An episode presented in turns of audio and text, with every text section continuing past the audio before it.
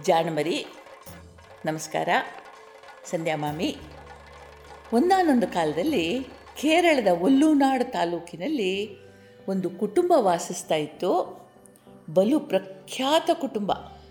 ಯಾಕೆ ಪ್ರಖ್ಯಾತ ಅಂತಂದರೆ ಈ ಕುಟುಂಬದಲ್ಲಿ ಅನೇಕ ಮಂದಿ ನಾಟಿ ವೈದ್ಯರು ಆಗಿ ಹೋಗಿದ್ದರು ಎಲ್ಲಿಯವರೆಗೆ ಅಂದರೆ ಇವರ ಕುಟುಂಬ ವಾಸಿ ಮಾಡಲಿಕ್ಕಾಗದಂಥ ರೋಗನೇ ಇಲ್ಲ ಅನ್ನೋ ಮಾತಿತ್ತು.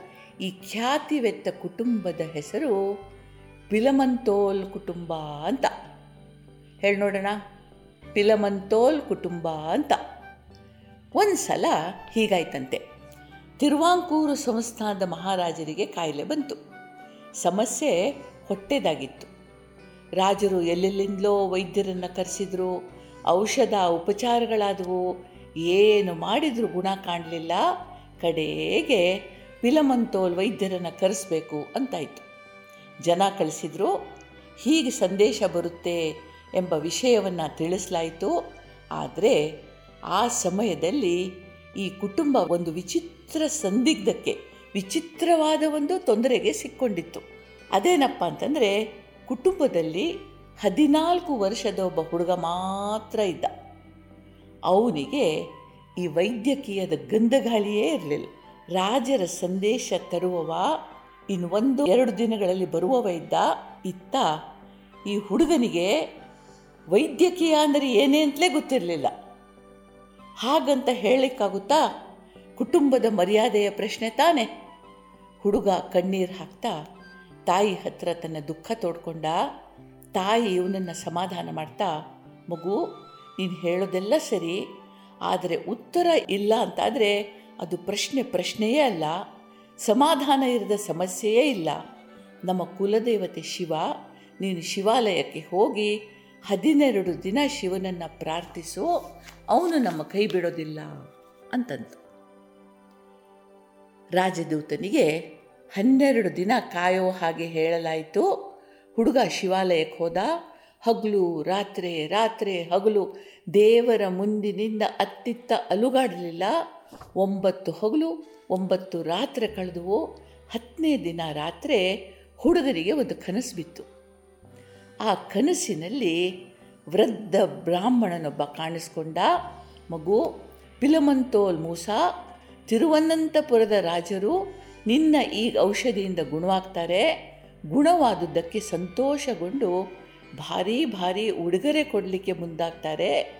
ಯಾವುದಕ್ಕೂ ಒಪ್ಪಬೇಡ ಆವಾಗ ನಿನಗೇನು ಬೇಕು ಅಂತ ಕೇಳ್ತಾರೆ.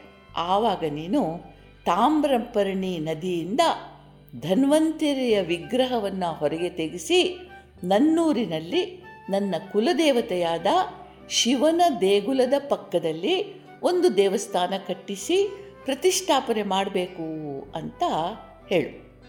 ಈಗೋ ಈ ಮೂರು ಗುಳಿಗೆಗಳನ್ನು ಮೂರು ಹೊತ್ತು ಬಿಸಿನೀರಿನಲ್ಲಿ ನುಂಗಕ್ಕೆ ಹೇಳೋ ಅಂತಂದು ಹೇಳಿ ವೃದ್ಧ ಬ್ರಾಹ್ಮಣ ಅಂದರೆ ಒಬ್ಬ ಮುದುಕ ಬ್ರಾಹ್ಮಣ ಮಾಯವಾದ. ಹುಡುಗನಿಗೆ ಎಚ್ಚರವಾದಾಗ ಅವನ ಕೈಯಲ್ಲಿ ಮೂರು ಗುಳಿಗೆಗಳಿದ್ವು. ಹುಡುಗನಿಗೆ ಖುಷಿಯಾಯಿತು, ತಾಯಿಗೆ ನಮಸ್ಕರಿಸಿ ಆಶೀರ್ವಾದ ಪಡ್ಕೊಂಡು ತಿರುವಾಂತಪೂರಿಗೆ ಪ್ರಯಾಣ ಮಾಡ್ದ.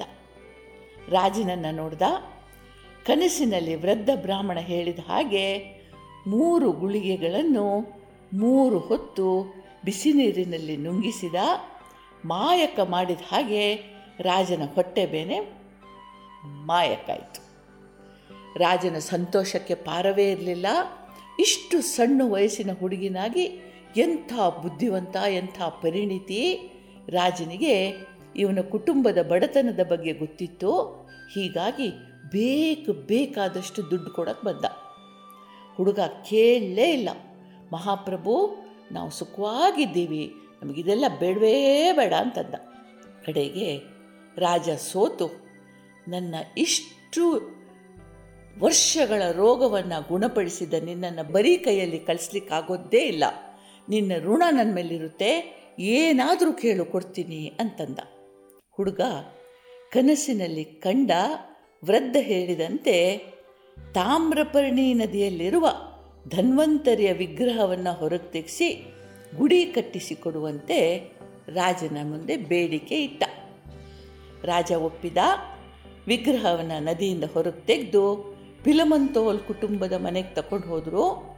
ಊರ ಮಧ್ಯೆ ಹರಿಯುವ ಹೊಳೆಯಲ್ಲಿ ಆ ವಿಗ್ರಹವನ್ನು ಮೇಯಿಸಿ, ಅಂದರೆ ಸ್ನಾನ ಮಾಡಿಸಿ ವಿಗ್ರಹಕ್ಕೆ ಅಭಿಷೇಕ ಮಾಡಿ, ಕುಟುಂಬದ ಮನೆಯ ಮುಂದಿರುವ ಮರದ ಬುಡದಲ್ಲಿಟ್ಟರು ಗುಡಿಯ ನಿರ್ಮಾಣ ಪೂರ್ತಿಯಾದ ನಂತರ ಅಲ್ಲಿ ಪ್ರತಿಷ್ಠಾಪನೆ ಮಾಡುವ ಯೋಜನೆ ಇತ್ತು.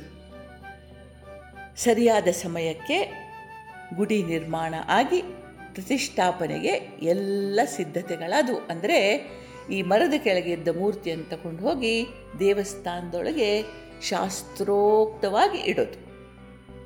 ಅರ್ಚಕರು ಪ್ರತಿಮೆಯನ್ನು ತರುವಂತೆ ಹುಡುಗನಿಗೆ ಹೇಳಿದರು, ಹುಡುಗ ಎತ್ತಕ್ಕೆ ಹೋದರೆ ಎತ್ತೋದು ಬಿಡು. ಪ್ರತಿಮೆಯನ್ನು ಅಲ್ಲಾಡಿಸ್ಲಿಕ್ಕೂ ಆಗ್ತಾಯಿಲ್ಲ ವಿಗ್ರಹವನ್ನು ಆಚೀಚೆ ಮಾಡೋಕ್ಕಾಗೋದಿಲ್ಲ. ಇನ್ನೂ ಕೆಲವರು ಪ್ರಯತ್ನಿಸಿದರು ಯಾರ್ಯಾರು ಏನೇನು ಮಾಡಿದ್ರು ವಿಗ್ರಹ ನೆಲಕ್ಕೆ ಅಂಟುಕೊಂಡು ಭದ್ರವಾಗಿ ಕೂತಿತ್ತು.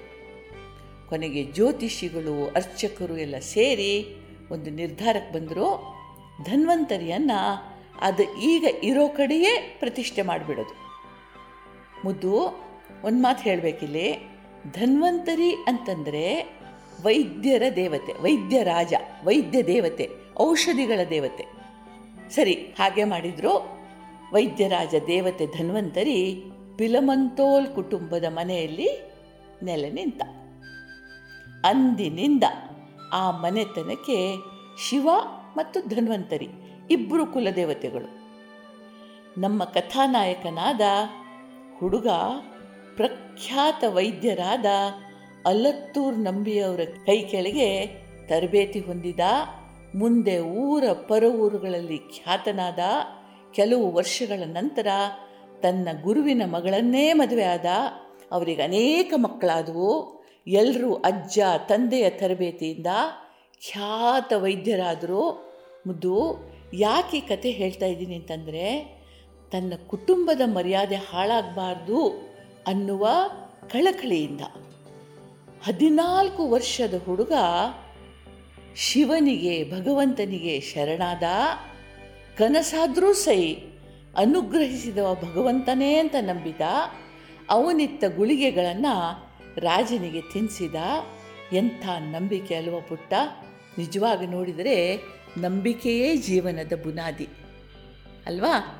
ಕೇರಳದಲ್ಲಿ ಇಂದು ಕೂಡ ಈ ರೀತಿಯ ಒಂದು ವೈದ್ಯಶಾಸ್ತ್ರ ಪ್ರಚಲಿತ ಇದೆ. ಅದನ್ನು ಆಯುರ್ವೇದ ಅಂತ ಕರೀತಾರೆ. ಕೇರಳದಲ್ಲಿ ಇವತ್ತು ಕೂಡ ಇಂಥ ತುಂಬ ವೈದ್ಯಶಾಲೆಗಳಿವೆ.